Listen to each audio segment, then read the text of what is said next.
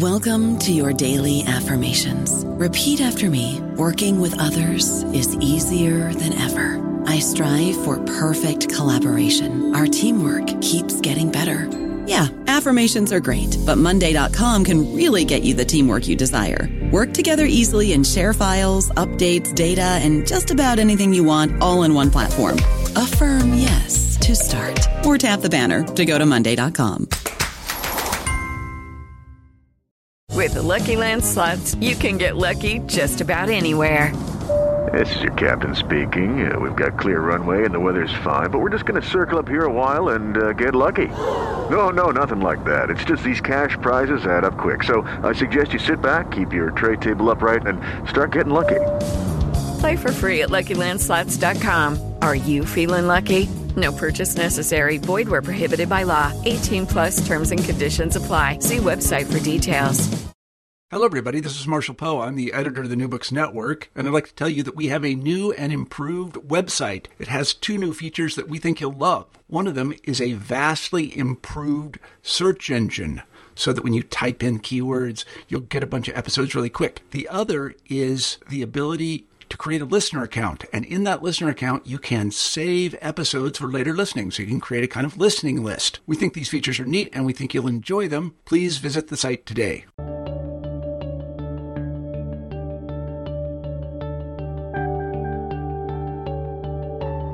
Hello, and welcome to New Books in History, a podcast channel on the New Books Network. I'm Sarah Nelson.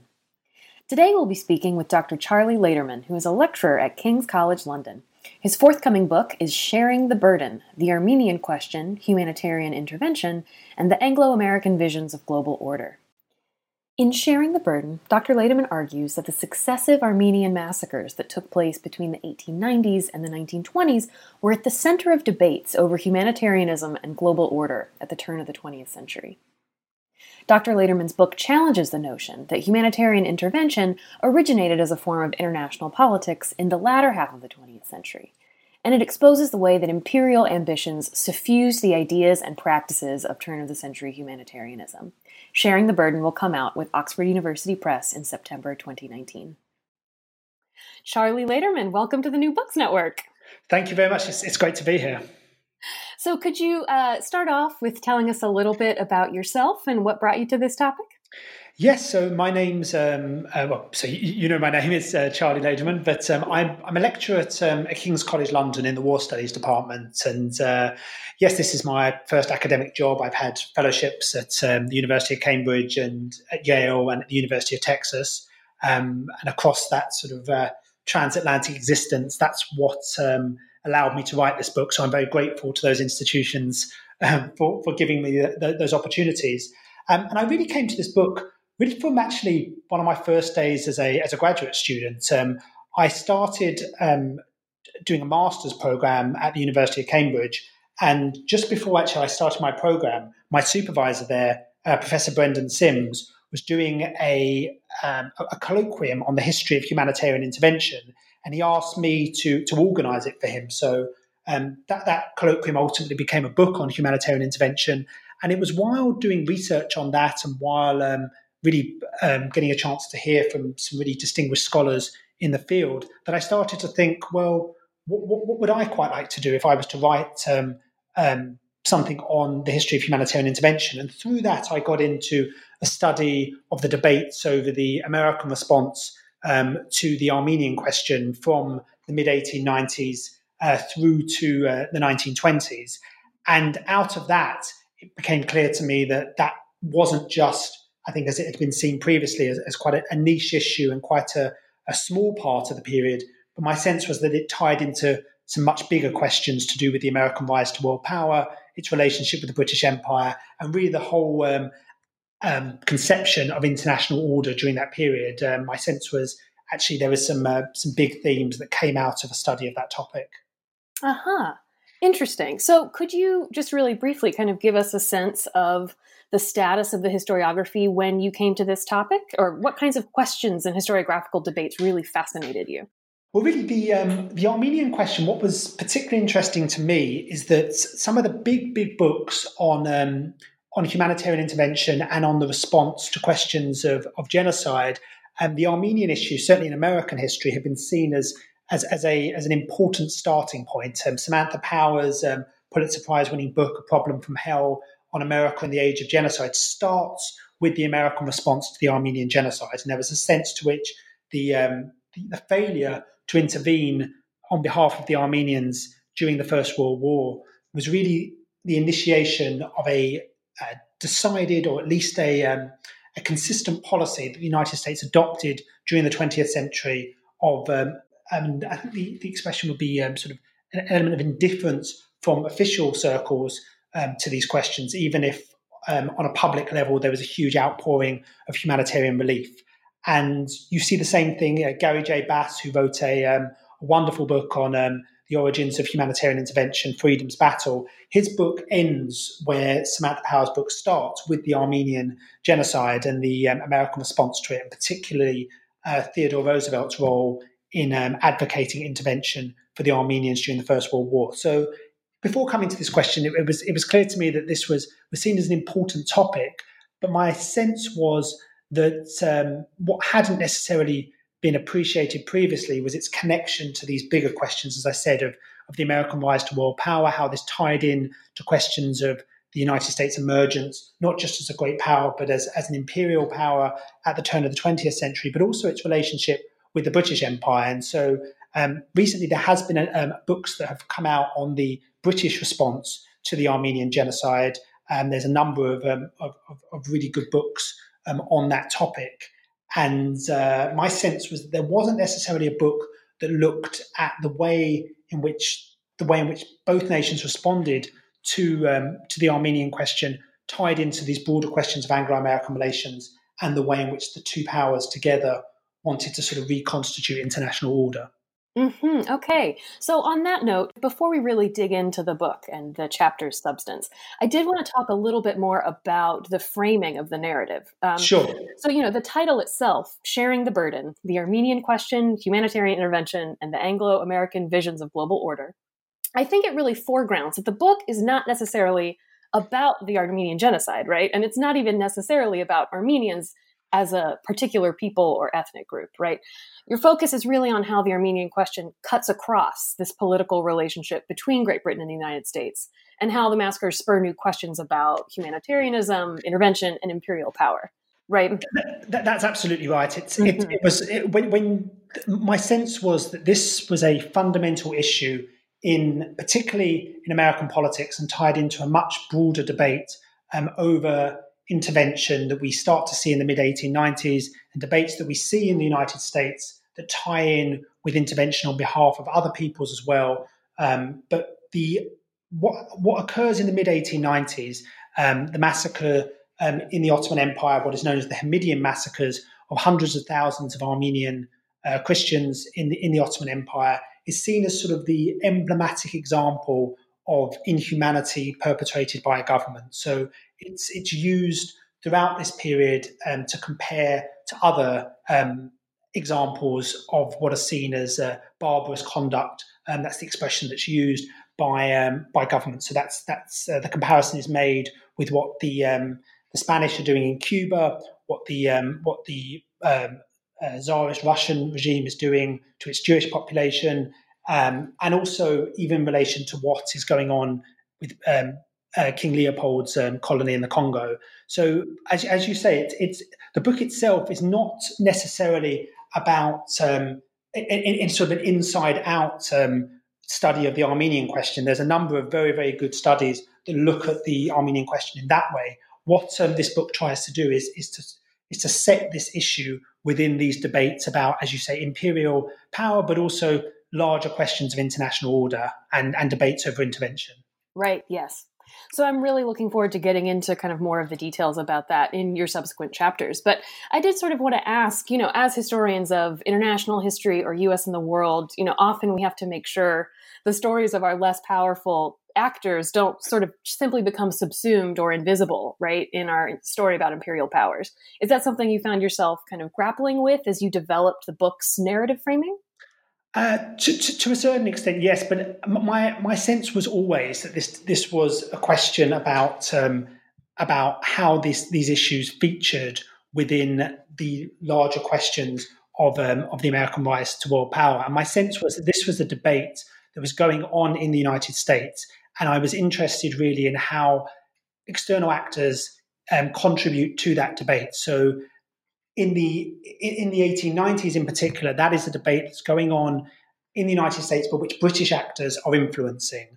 But by the time we get to the First World War, and particularly the aftermath of the First World War, and, and I, am sure we'll get into this a bit more in the discussions, but it is something where um, Armenian Americans, in particular, in, in relations with their um, um, um compatriots and leaders of um, Armenian um, organizations in the Ottoman Empire and in Europe, influence those debates. And it's also something where um, Turkish figures start to influence those debates when it when when the question is about what the United States is going to do in the aftermath of the First World War. So, as you say, it, it's certainly it's certainly not something in the 1890s in, in, relation to that larger debate where Armenian actors are playing a major role in that debate. Mm-hmm. Um, but it is something which increasingly, as the, as the story goes on, uh, becomes becomes a, a much more important issue.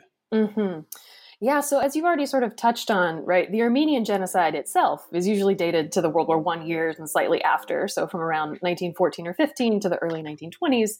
But you really take the first few chapters to show that the genocide was really a sort of apotheosis of decades and, and centuries of ethnic conflict and fissures right within the Ottoman Empire. So, can you kind of give us that broader context across the 19th century and kind of discuss how those intra imperial tensions were related to inter imperial tensions between the Ottoman Empire and, and its European neighbors? Yes, exactly. So the that, that's that's a really good point. It's something where you can't really understand what occurs in 1915 without placing it in its broader historical context, and it's why the book is is about the Armenian question as it becomes um, a major factor in European politics, in particular from the late 19th century. And really, it's the case that um, the Armenians, for a long time, um, have, even though they've got a, quite a strong um, uh, civic um, identity of, of their own. Uh, they live within the Ottoman Empire in relative harmony for a number of years when they when they come under Ottoman um, under Ottoman rule. But by the time you get to the beginning of the 19th century, as the Ottoman Empire is seeming to be in decline, and there's um, clashes in Europe over um, what is referred to as the Eastern question of what's going to become of this empire that is seen as moribund and is um, is on the verge, um, at least in the European mind, of collapse. The famous expression that the Ottoman Empire is the, is the sick man of Europe. Mm. Um, ultimately, debates start to occur about um, what's going to what's going to occur in the Ottoman Empire, and European powers start to um, interfere um, in in the Ottoman Empire on behalf of uh, minority groups, and they do so um, to advance their own interests, while at the same time, um, at least publicly, talking about um, the, the, idea that they've got to maintain Ottoman territorial integrity for the good of the peace of Europe. So that doesn't stop them um, interfering, and it's really in the aftermath of one of these large scale interferences, the Russian intervention um, against the Ottomans in the Russo Ottoman War of the mid to late 1870s, you get the internationalization of the Armenian question. Um, that um, war is, is specifically about um, the Bulgarians, the famous um, Bulgarian horrors that uh, William Gladstone in Britain makes um, makes a major issue in British politics.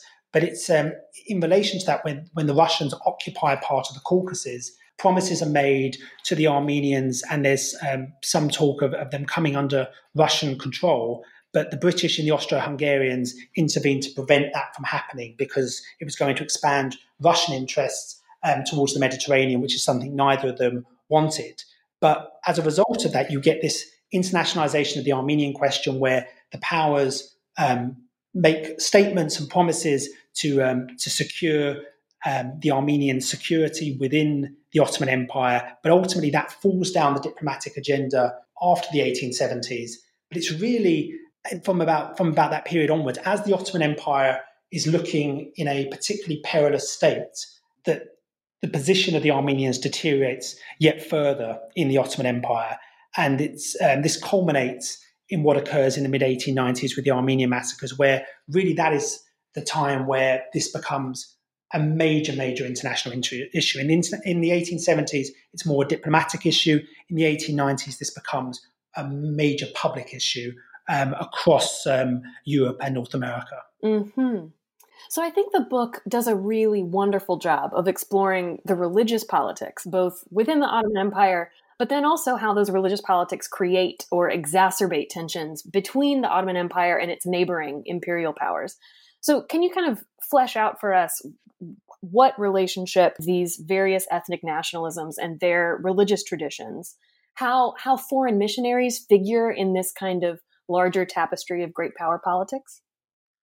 Yes, um, well, the missionaries are, are, fundamental, particularly from the American point of view. I mean, the, the, the, United States, while not being a player in these big questions to do with what's going to happen with the Ottoman Empire, actually has the largest missionary presence of any nation in the, in the Ottoman Empire that starts from the 1820s and um, really by the turn of the 20th century has reached a, a major um, impact in the Ottoman Empire. And the focus for the Americans is in Anatolia, is in around particularly the Armenian provinces. So the Americans who go to the Ottoman Empire initially want to convert Muslims, they want to convert Jews as well, but particularly Muslims is their is their main focus.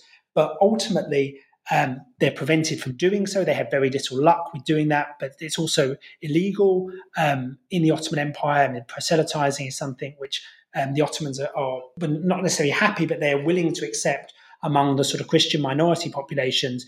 And that is really where the Americans focus after it becomes clear that the um, that they're not going to be able to uh, have a large scale conversion process with um, with Ottoman Muslims, and their sense is that these um, these Christians who are in the Armenian case, they're seen as the oldest Christians in the world. Um, there's a um, they're, they're, the first nation who take on um, Christianity as, as a as a full community, and it, it's sort of fundamental to Armenian national identity. The sense is that Noah's Ark landed on Mount Ararat, um, and this is the, the, most sort of important geographical site um, in the Armenian territories.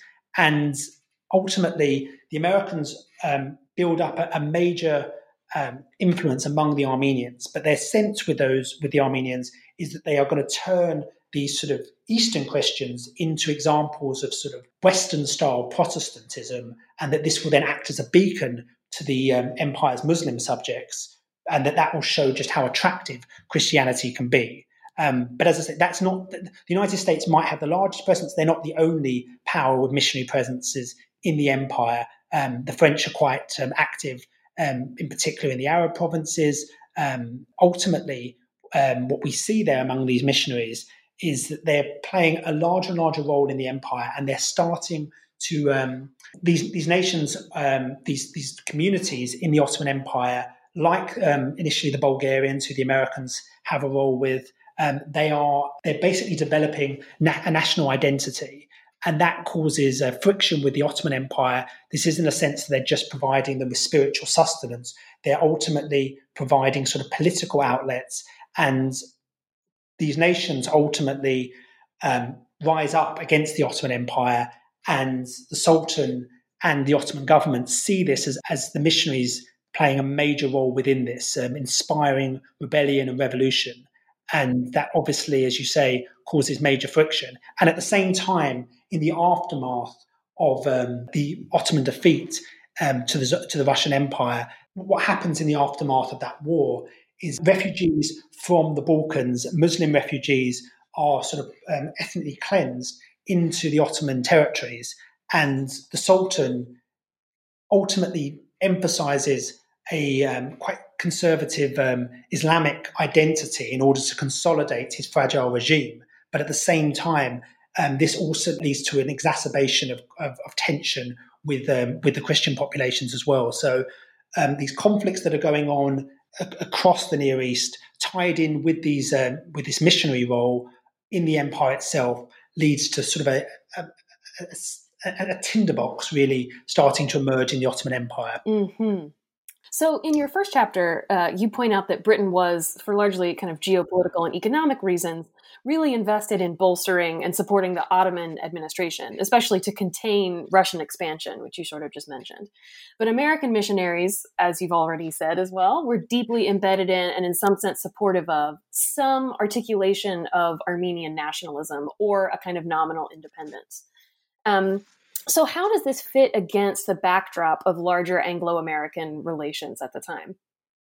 it's a very interesting question because this is the time in American public life where the British are seen as the um, as sort of the, the bête noire of um, of the United States, um, and um, obviously in, in, in, American elections we see again and again the twisting of the lion's tail, um, a sense to which um, the British are are seen as America's major rival in the world, and ultimately, this comes to a head with the Venezuelan boundary dispute of 1895, where you get uh, the United States and Britain really for the for the, for the last time really coming very close to, um, to, to a conflict, and it's really in the aftermath of that where the British, who previously had been um, as, as, you say, had played this role in the Ottoman Empire as, as upholding um, the Sultan and, and, his rule against the threat from Russia, ultimately, with the outbreak of the Armenian massacres, which, which are occurring around the same time as the Venezuelan boundary dispute,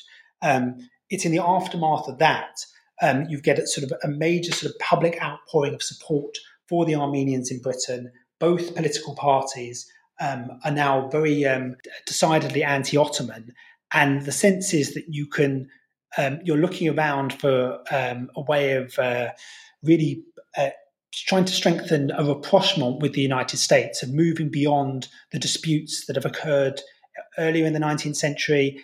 And one issue that is seized upon by British politicians, particularly the Colonial Secretary Joseph Chamberlain, is that the United States has also seen this growth of, um, of support um, for the Armenians in the aftermath of those massacres, and that perhaps you could use that issue and a possible intervention on, on their behalf as a way to strengthen the bond between Britain and the United States. Right, right.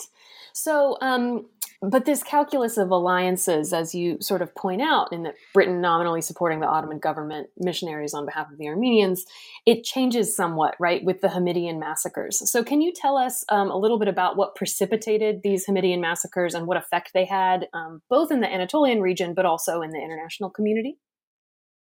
Yes, so um, the massacres that, that, break out in the 1890s, um, as, as, I say, after the um, the Russo-Turkish War, the Ottoman Empire is in a is in a pretty perilous state. That its um, its finances are struggling. It's lost huge amounts of its territory, and it's um, it's lost uh, part of its population in the Balkans, who are then having to be assimilated back into the Anatolian region. And these tensions exacerbate with the Armenians. Um, and ultimately, what the Ottomans uh, do is they're trying to sort of strengthen their relationship with the Kurds in um, in the Caucasus region, and the Kurds are given um, to, to a great extent um, sort of free rein to police and stabilize um, that area. But ultimately, that leads to ma- major conflict and really given sort of free rein to, to target and, and assault Armenian communities. and in the aftermath of that, um, the Armenians increasingly see the Ottoman Sultan as um, being tyrannical and no longer committed to their security. And in the 1890s, we see an attempt by by um, Kurdish militias and Ottoman troops to try and collect um, a heavy taxation burden on the Armenian communities um, in, in, in Anatolia. And in the aftermath of that, um, there's there's large scale violence that breaks out, and um, the, the, Ottomans are sort of determined to sort of stamp down on this. Any sense that there could be sort of rebellion against the established order in the Ottoman Empire um, is, is is is to be stamped out, and so ultimately the Ottomans send in um, um, send in troops, and a massacre results, and this causes a huge um, outpouring of of anger um, across Europe. Um, but as you say, particularly in Britain, which um, in the aftermath of, um, of Gladstone's intervention in the 1870s on behalf of the Bulgarians, has increasingly become a, a, a country that is antithetical to the Ottomans um, for a variety of reasons. The Russians are no longer uh, seen at least in the in the public discourse, as as much of a threat, and the Ottomans are seen as um, as, as, a, as a really dangerous um, authoritarian regime. Mm-hmm. Well, so that that sort of touches on another question I wanted to pose to you. I think this particular episode really illuminates how religion figured into race making of Ottoman Turks, right? How Islam and Turkishness become associated with, as you say, kind of barbarism or barbaric rule. So I'd love to hear you talk a little bit more about how these racial ideologies figured in the ways that observers talked about civilization and, and what kinds of imperial power were enlightened versus those were that were barbaric. Yeah, the language of civilization is, is, is ubiquitous during this period. And what you see during this time is, is say, that the, the way in which civilization as a as an idea it, works on a number of different levels. There's a sense to which um, there's a conception of European civilizations, but there's also a sense to which there's a hierarchy um, in amongst these civilizations. So you might see um, European civilization um, as being above um, the civilization represented by Islamic empires and particularly by the, by the Ottoman Empire. But um, at the same time, within Britain and the United States, there's an increasing move in both countries towards a sense to which Britain and the United States are at the sort of apex of civilization. And what you see um, in these is, is, this sort of racially rationalized belief um, that the, the, two nations have this sort of providential mission to unite to advance some um, conception of, of, progress and international order. And um, so that's sort of one side of the civilizational question mm-hmm. is, is, is, on the Western side. Um, and then the way in which they perceive of the Ottoman Empire is, um, as I say, is, is, is at the bottom of this sort of civilizational hierarchy. And as I say, it ties into in, in, a, in a couple of ways, both seeing Islam, Islam as a religion as being um, problematic, but particularly its political manifestation in the Ottoman Empire is, is, is, is a major issue. And so ultimately what we see is, is this religious perception of the Ottoman Empire um, that's tied into to a racial conception as well. But I think what's most powerful during this period, because of the role of the missionaries, is that it, this this religious side ties in with sort of a, a growing language of Anglo-Saxonism as well. So we end up with sort of the way in which sort of Christianity um, infused Anglo-Saxonism is, sort of we see this everywhere in, in the discussions in this period, mm-hmm. and that the Ottomans represent the sort of as the language of the period um, is used as, as, sort of the the epitome of barbarism. Mm-hmm. Um, so one of the things that I think surprised me most in this book was how the Armenian massacres actually figured in public discourse and in the press leading up to the Spanish American War. Um, so, can you speak a little bit more about how the press and how politicians were imagining a sort of connection between the Armenian massacres on the one hand and Spanish imperial rule in Cuba, especially? Yes, um, well, I think that is one of the things that most fascinated me as well. I mean, it's it's something which, um, when you when you're looking at these debates, it's often the case um, in our questions about the Spanish-American War. There's questions about the imperial motives against uh, um, um, in relation to the American um, rise to, to, imperial power afterwards, tied in with um, the sort of humanitarian discourse in relation to um, to aid for the Cubans, um, and ultimately the the language um, that we see by the sort of uh, yellow journalism of sort of the William Randolph Hearst press in particular is to utilize the the Armenian issue and to really turn Cuba into America's Armenia. That's the expression that's used, and that you, this is something which um, which um, I'm not the the first person to have um, have shown um, um, these things. Historians of the Spanish American mm-hmm. War um, have, have touched on some of these questions before, but I think what was fascinating to me was one how um, how widely used um, this this um, this metaphor and this analogy was. How often the Armenian issue was invoked, not just to suggest that the Spanish were, as um, as as both politicians and publicists would say, um, the Turk of the um, of the Western Hemisphere, and that was one side of it. But it was also to say, well, the Europeans stood by while the Ottomans perpetrated these atrocities against the Armenians but we will intervene for the Cubans and ultimately show that we are a more moral um, and more um, enlightened power. And so that's a language that we see constantly. And it's also something, interestingly, which I don't think has been brought out to, to, to a great extent previously, is the way in which um, the British press also tap into this as well.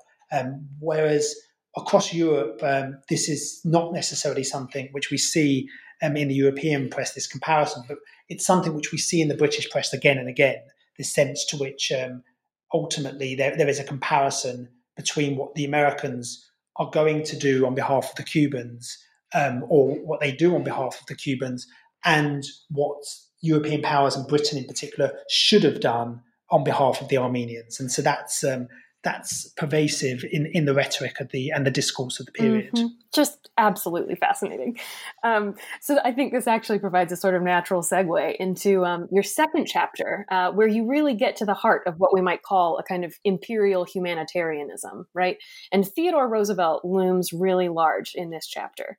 So, what does this portrait of Roosevelt help us understand? And, and maybe what does it not help us understand uh, about the connection between imperial ambitions and humanitarianism in this really crucial period between 1900 and 1910? Yes, I mean, you're absolutely. It, it, there's a complex interplay that goes on throughout this period between humanitarianism and empire, which is captured in the language of civilization, which is used in both um, uh, sections. But as you say, it's it's a it's an imperial conception of um, of America's sort of role as an exporter of civilization that we see, and um, ultimately, I think Roosevelt um, is a fascinating figure within these questions. Is that he um, is really the, the person who sets the terms of these debates, both on the imperial question and on the humanitarian question, or at least in terms, ultimately, it's what he would describe as crimes against civilization, and what he just what he sees as sort of protection of of certain um, persecuted minorities, um, and ultimately Roosevelt uh, sees these things as being interlinked. The language that he uses is the same language that justifies why European powers should expand um, into Africa and into Asia. He uses the same language to justify why the United States or why um, European powers have a responsibility to intervene on, say, on behalf of the Armenians in the Ottoman Empire.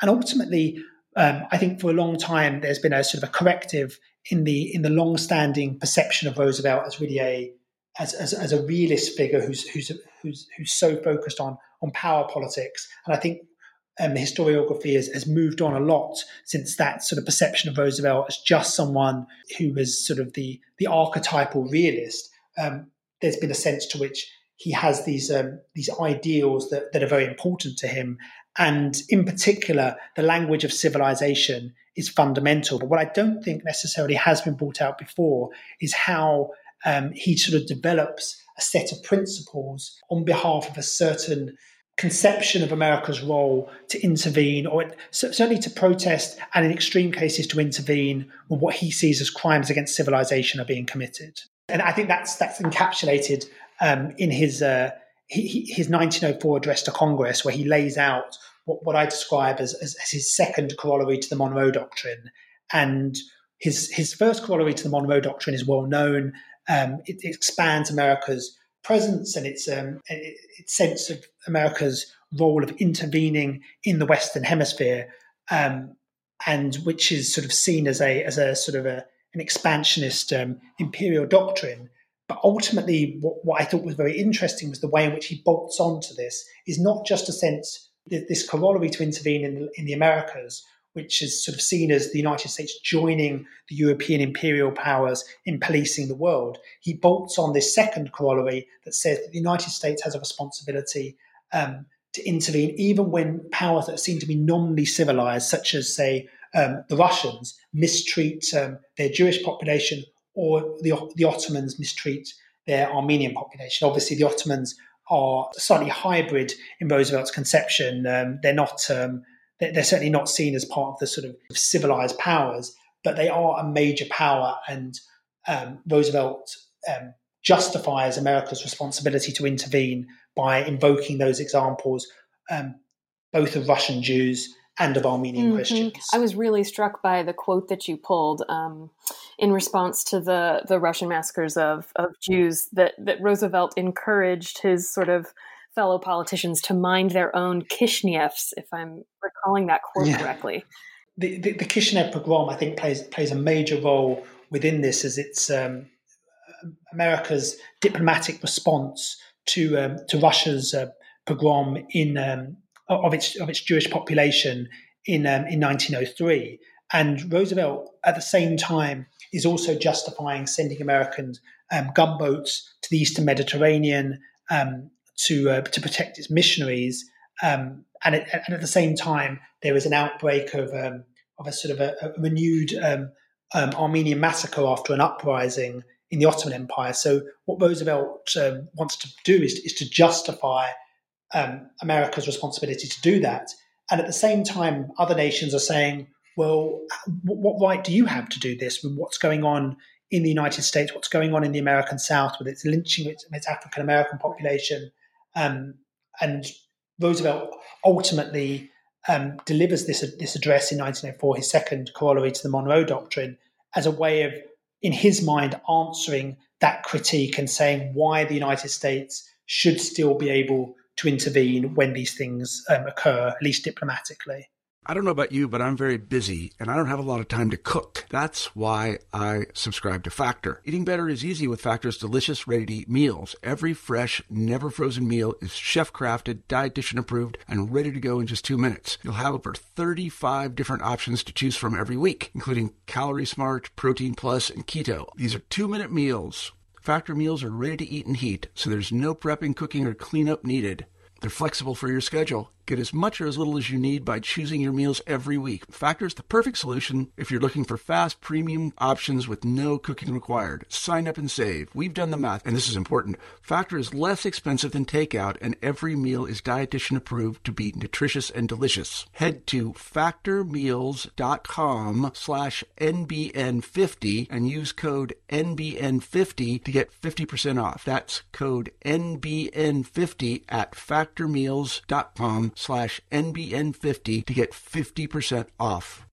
So, um, so your third chapter delves a little bit more deeply into the connection between American missionaries in Armenia and ethnic nationalism during and after the Young Turk Revolution in 1908 and 1909.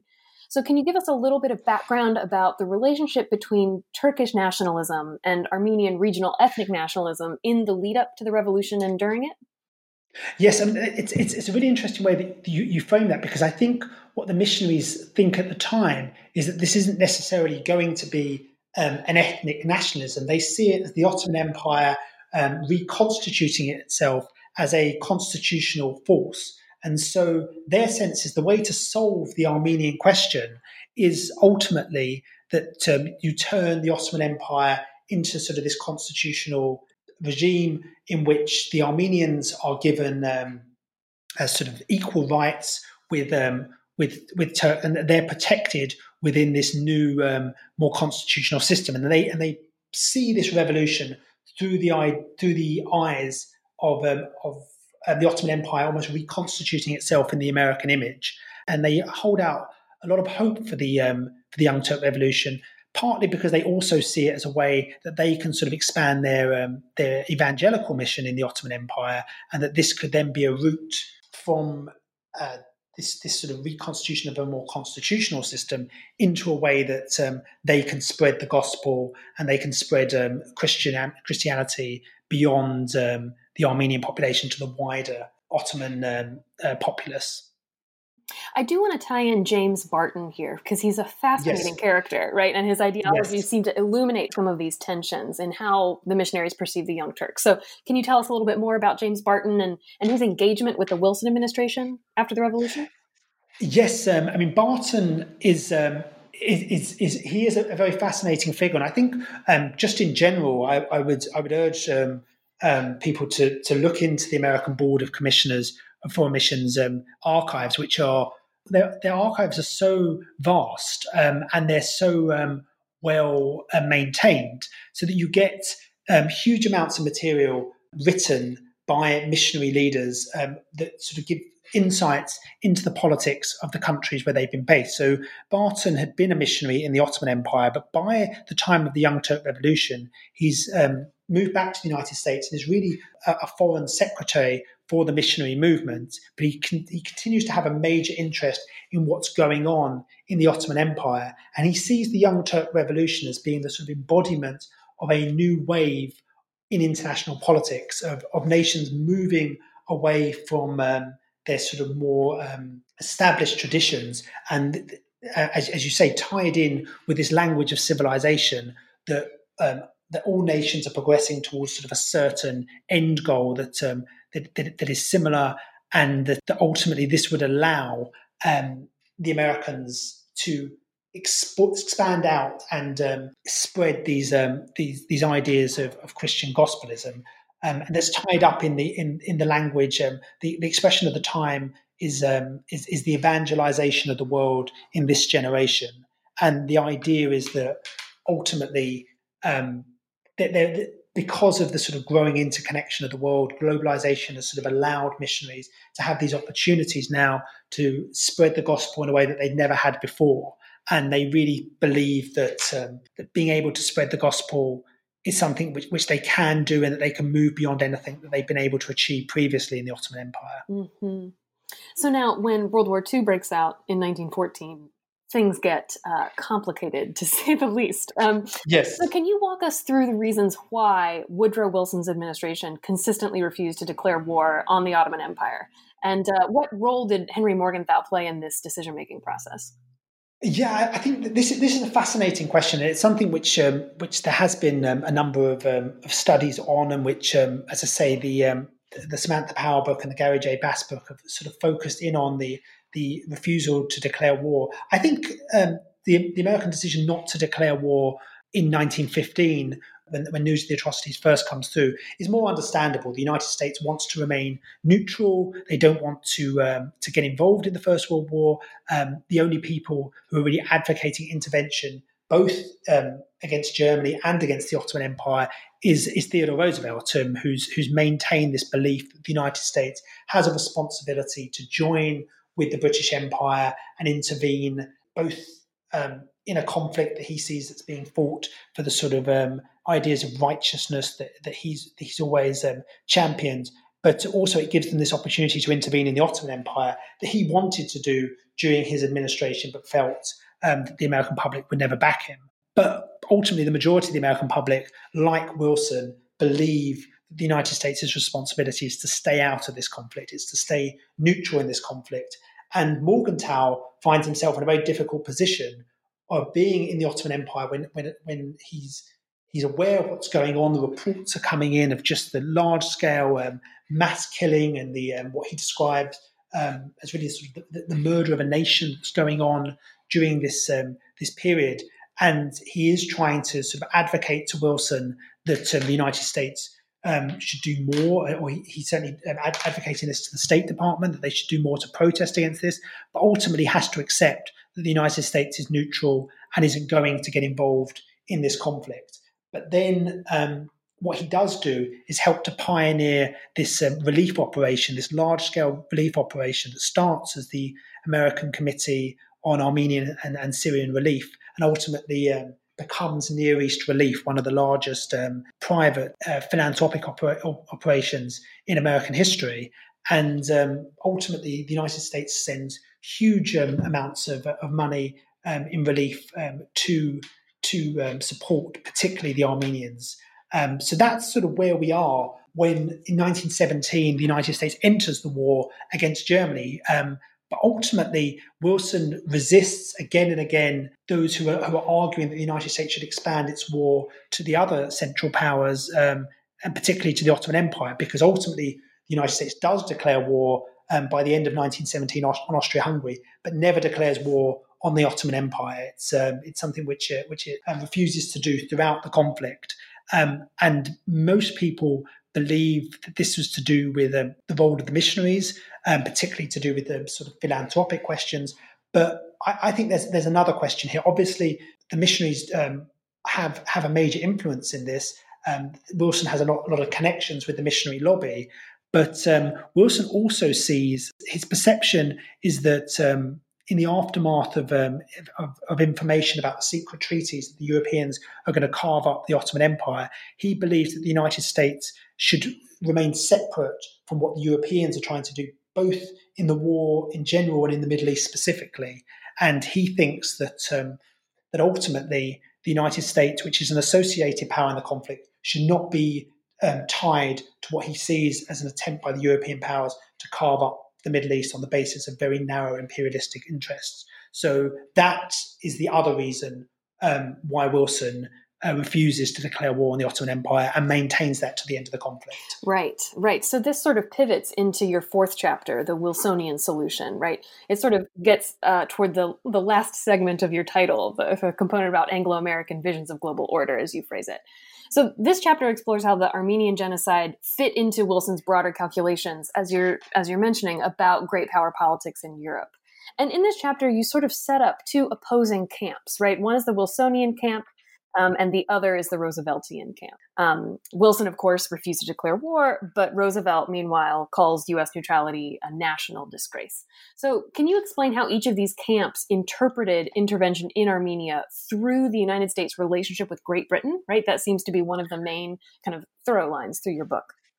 Yes, and that, so that, that's something which is which is, is the way in which which they do conceive of it. Um, so for Roosevelt, um, who's been an advocate um, from um, even before his presidency onwards, he sees the United States' interests being tied together with uh, with Britain, and um, he believes that the war um, is something where the United States should be intervening alongside the other allies and should be an ally itself. He sees Britain as representing not just um, strategic um, interest for the United States, but also sharing its um, its civilizational ideals. And so he believes that the United States has a responsibility to do this. And he's particularly angry at Wilson, who he sees as someone who sort of spouts these highfalutin um, ideals, um, but refuses to act on them. So as he as, as, he says in relation to the Ottoman Empire, the idea um, that that we're looking to make the world safe for democracy is just insincere claptrap and mischievous nonsense, um, in his turn of phrase, if we don't declare war on the Ottoman Empire.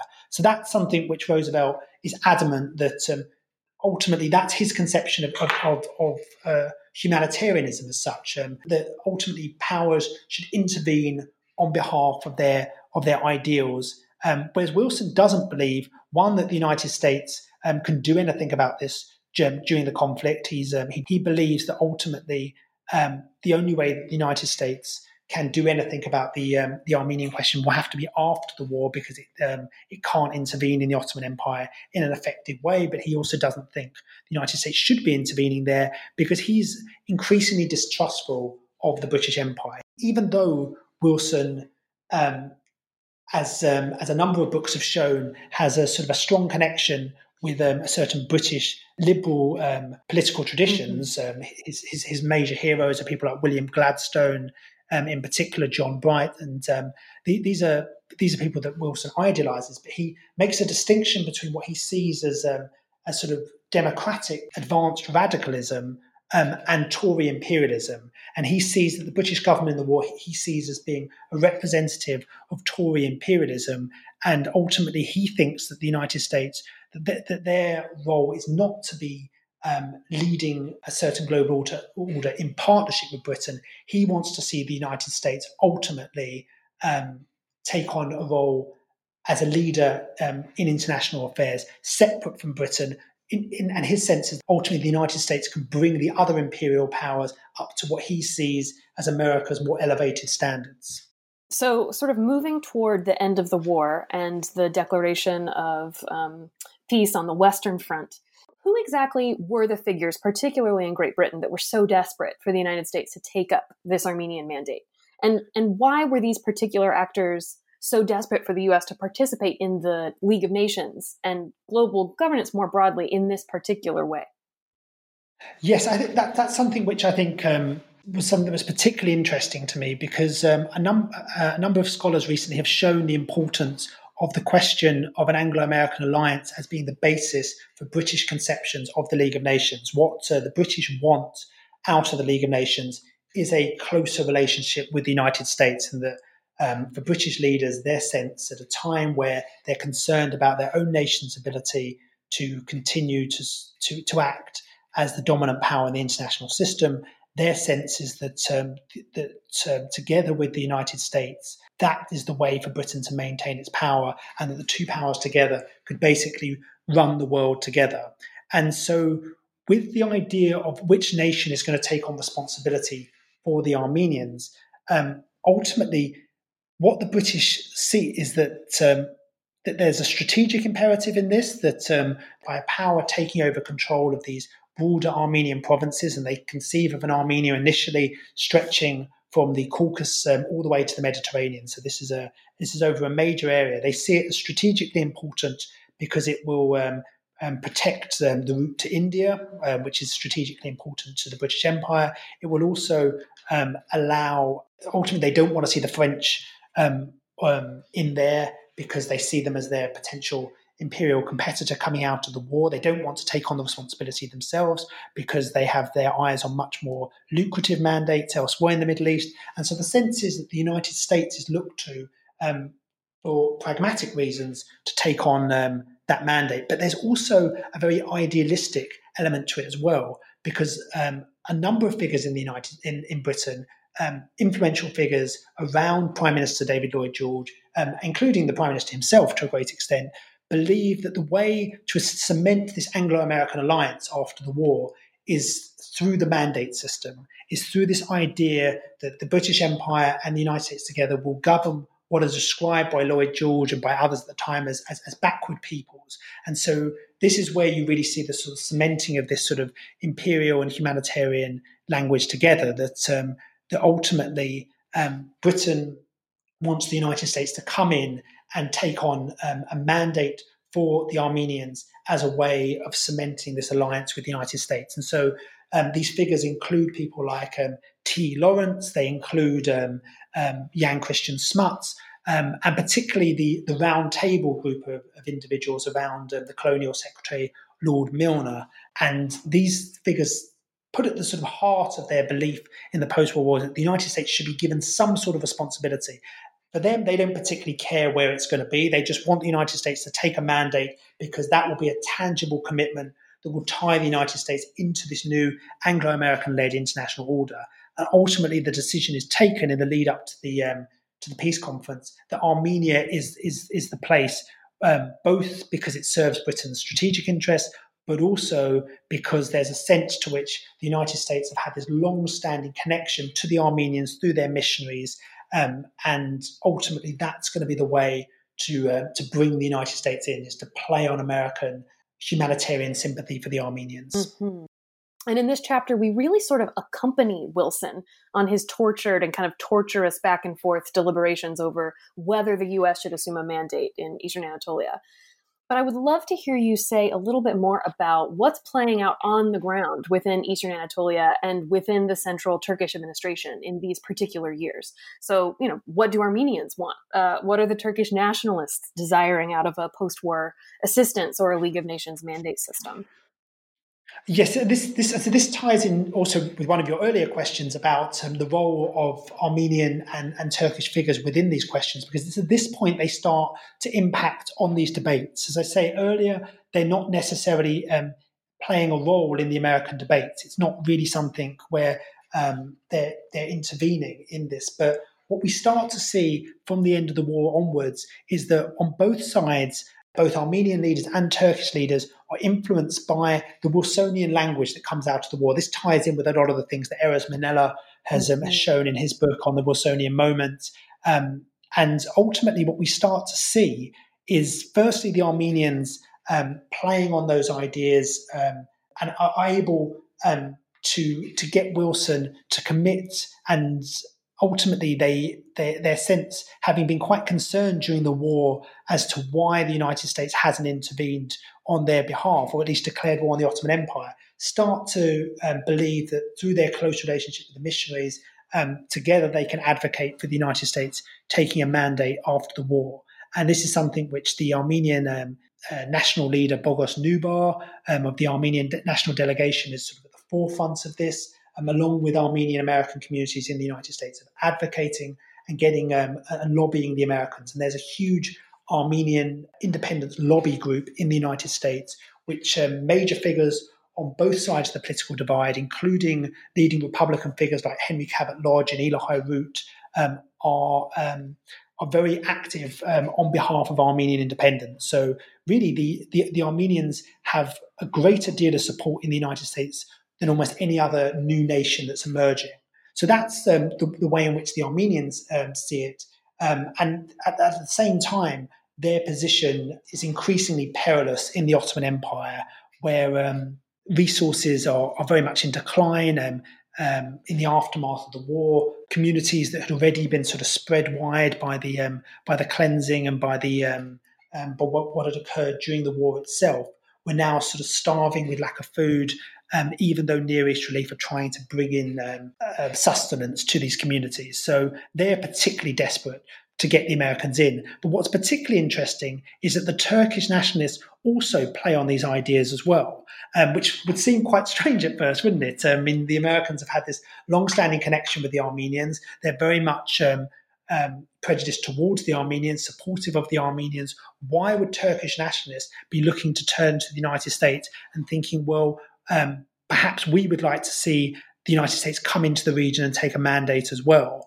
Well, in the aftermath of the war, it becomes clear that the Ottoman Empire is going to be dismantled. Um, and the Turkish nationalist figures um, who are seeing um, what the British are doing as an occupation force in the Ottoman Empire and are concerned already about what the European powers and their past history with the with the Middle East um, they they don't want to see Britain or France take on a mandate for either the Anatolian provinces of, of sort of um, of Turkey or broader Ottoman Empire. And, and, some of these questions are, are quite confused in this period as to what is going to emerge from the Ottoman Empire.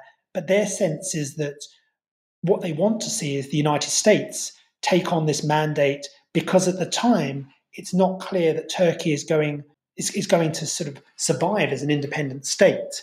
And so Turkish nationalist leaders, including um, Mustafa Kemal and those around um, him, are becoming more and more attracted to the idea of a um, at least a, a, a, short period of of American um, overseeing of um, or at least a, an informal relationship with the United States that would allow them to ultimately move towards ultimate independence. Yeah, on this point, I did. I, I, am absolutely fascinated by the Turkish nationalist imaginary of U.S. empire. Right, you have this really lovely section where you sort of describe how these Turkish nationalists are imagining um, American power over Cuba and the Philippines, and sort of marshaling that as evidence of the benevolence of American empire. Right, despite obviously the the war that the United States was waging yeah. against Philippine nationalists. So can you just speak a little bit more about how Turkish nationalists what what the connect and it sounds like more of the disconnect there was between kind of the actualities of the exercise of American power and what they hoped for? Yes, yeah, that, that was that, that was particularly fascinating to me. Um, was the way in which um, um, and this is something which which we have um, from the archival record um, with a, a, a American journalist based in the Ottoman Empire by the name of Lewis E. Brown um, attends the Turkish Nationalist Congress at Sivas in 1919, and he meets with Turkish nationalist leaders, um, Kemal Atatürk, and particularly the Turkish feminist um, leader Halide Edip, who had um, been the first um, uh, Muslim female graduate of the um, of, of, an American missionary college. And what these figures are advocating is that the United States at least in, in the language that's used at the time, is that the United States should come and do in the Ottoman Empire what it has done in the Philippines and Cuba. And as you say, this um, it seems um, surreal and bizarre for these um, for these things to be invoked. But their sense is that um, one, um, this is um, this is something which certainly appeals to Americans. They're using exactly the same language in the State Department at the time and in in and around Wilson. And Wilson himself sees the Philippines um, and Cuba as sort of a model for what he wants to see other um, imperial powers do. That he wants to see um, with the aftermath of the uh, the Jones Act, which has passed in the United States, with this sense to which America at some point is promising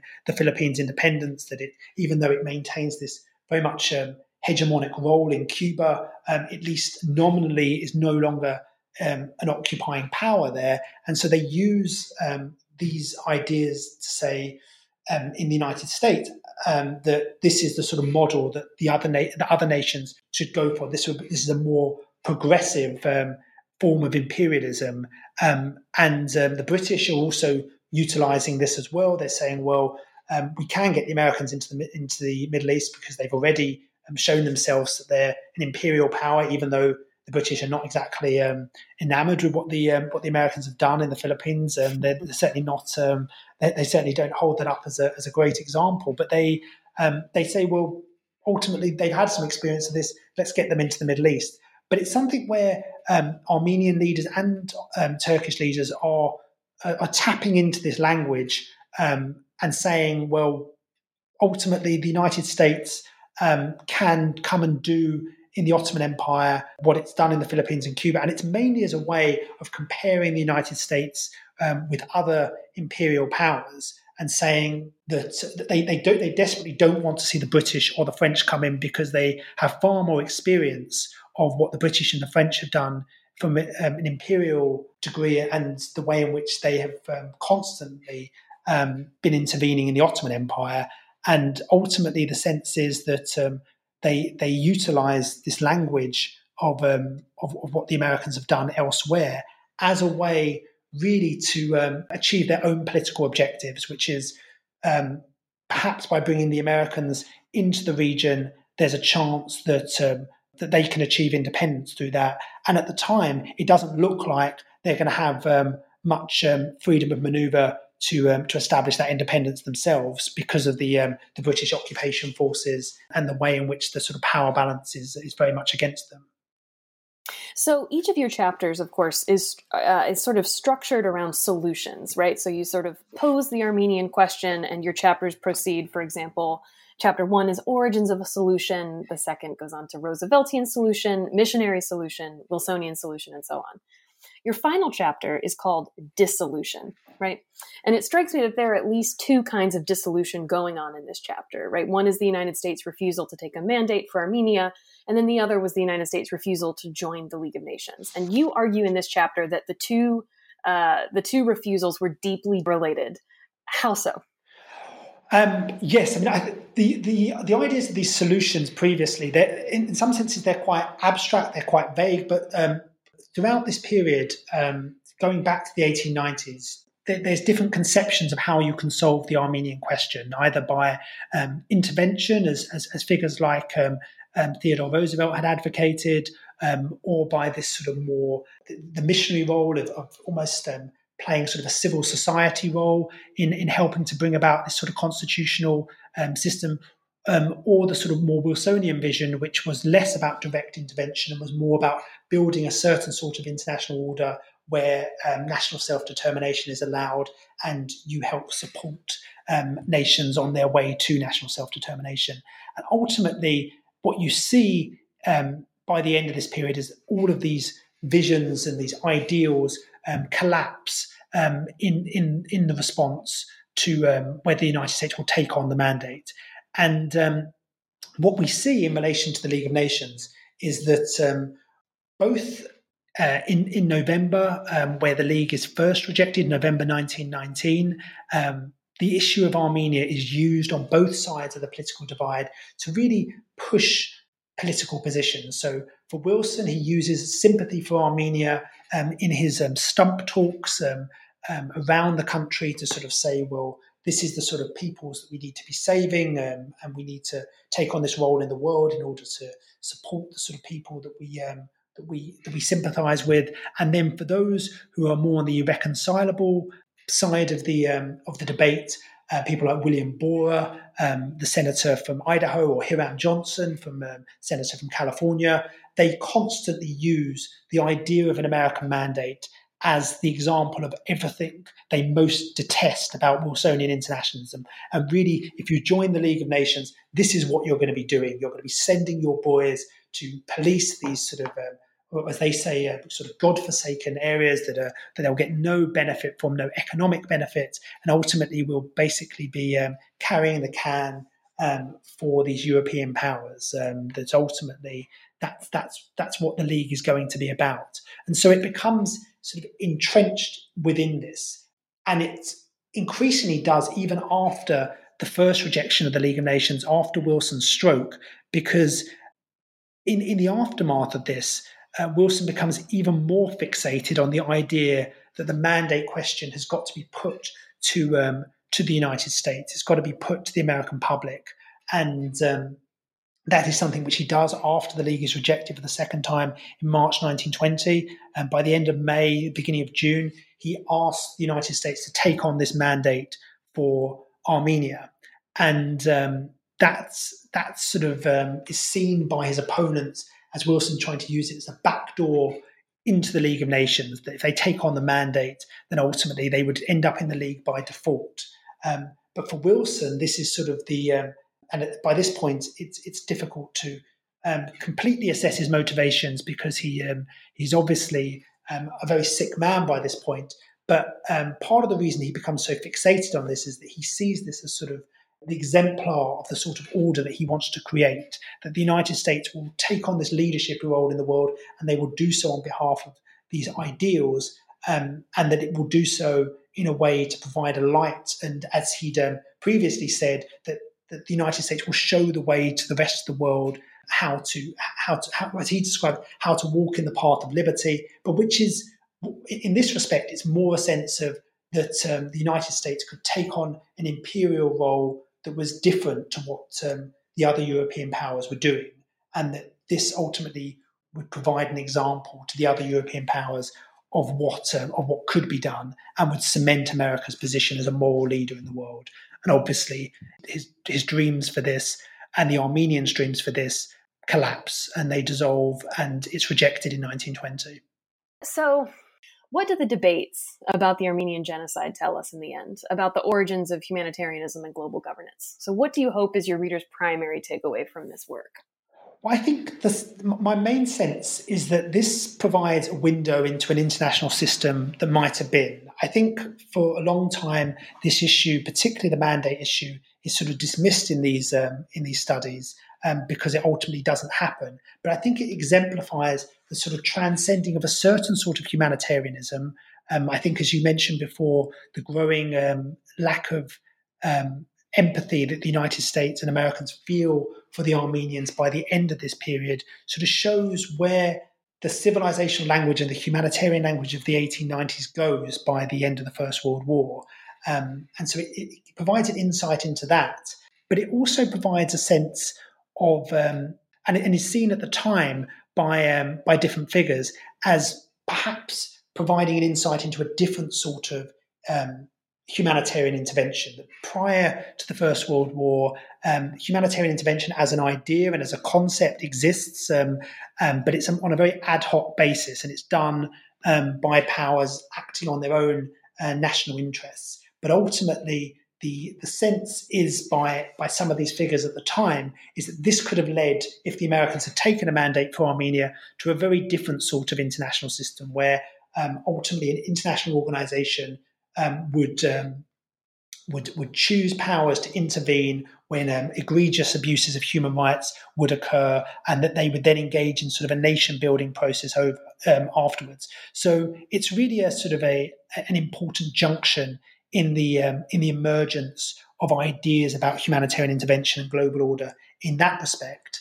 Um, at the same time, it's also um, something which which provides an insight into the um, the different sorts of international order that other nations um, have in mind as well. Um, so for the British in particular, um, this was really fundamental to their strategy for the post-war world, and ultimately, uh, they their whole conception of the mandate system rested on the United States taking a mandate, and they end up setting up a whole system that they quickly lose interest in after the war um, and it's because the United States hasn't played the role that they wanted it to. And um, for British figures, they see this as a sort of part of the sort of a fundamental point in um, in the decline of British um, power because ultimately um, this whole vision of this Anglo-American alliance that the League of Nations will be, be will be built on um, falls apart, and the whole relationship with the United States falls apart um, in the in the interwar period. And at least in the early part of this, the Near East plays a major role in this. So when Mustafa Kemal leads the um, um, the Turkish nationalist movement um, to overturn the um, the order established at Paris in 1919, the British blame the Americans for not having taken a mandate for the whole reason why um, this whole order has fallen apart, why why Armenians are, are, are left sort of stateless and vulnerable. So in that sense, you get you get an insight into um, in, into what the British say. So so as I say, firstly, I think the take home is a different sort of um, humanitarian intervention um, is is conceived.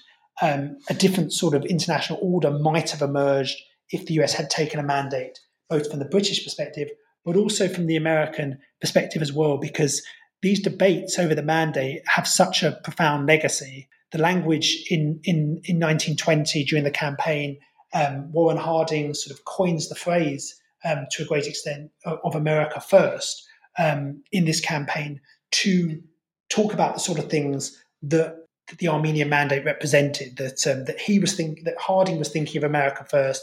That safety as well as charity began at home, and that ultimately taking things like the mandate was not putting American interests first, that this was sort of a mushy internationalism. And so what we see is the, the role that this mandate debate plays in the transition from um, sort of a, a more a sense that the United States should take on an international role to one which is um, going to take on a much more narrowly nationalist role and a much more narrowly confined role in the world. So my sense is that the take homes I hope will have um, will be of interest to historians of, of international governance of the British Empire and of the United States. So the book is not even out yet. Uh, so this is perhaps an unfair question, but is there anything that you're working on right now, or do you have a dream project percolating next? I am working on a new project at the moment, which um, should hopefully be out um, in um, in a couple of years. Um, I, am working actually with um, with a colleague at, at, the University of Cambridge, um, uh, Brendan Simms, who I mentioned at the start of this of this interview, who who I worked with on the, the History of Humanitarian Intervention project. But we're doing a book which um, is sort of uh, provisionally entitled Five Days in December and is about the five days uh, in between the Japanese attack on Pearl Harbor in um, on December the 7th, 1941, and Hitler's declaration of war on the United States. And our plan is to write sort of an international history of those five days from um, the major capitals around the world. Well, Charlie Laderman, thank you so much for speaking with us. This book was a pleasure to read, and best of luck, and we look forward to your next project. Thank you very much. It's a pleasure to speak to you too.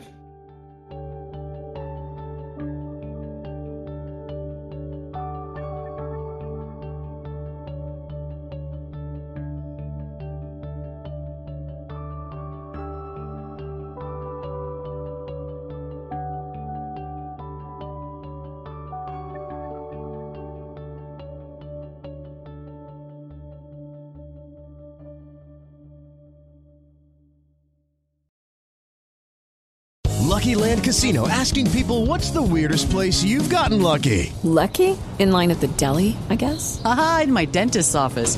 More than once, actually. Do I have to say? Yes, you do. In the car before my kids' PTA meeting. Really? Yes. Excuse me, what's the weirdest place you've gotten lucky? I never win and tell. Well, there you have it. You can get lucky anywhere playing at LuckyLandSlots.com. Play for free right now. Are you feeling lucky? No purchase necessary. Void where prohibited by law. 18 plus. Terms and conditions apply. See website for details.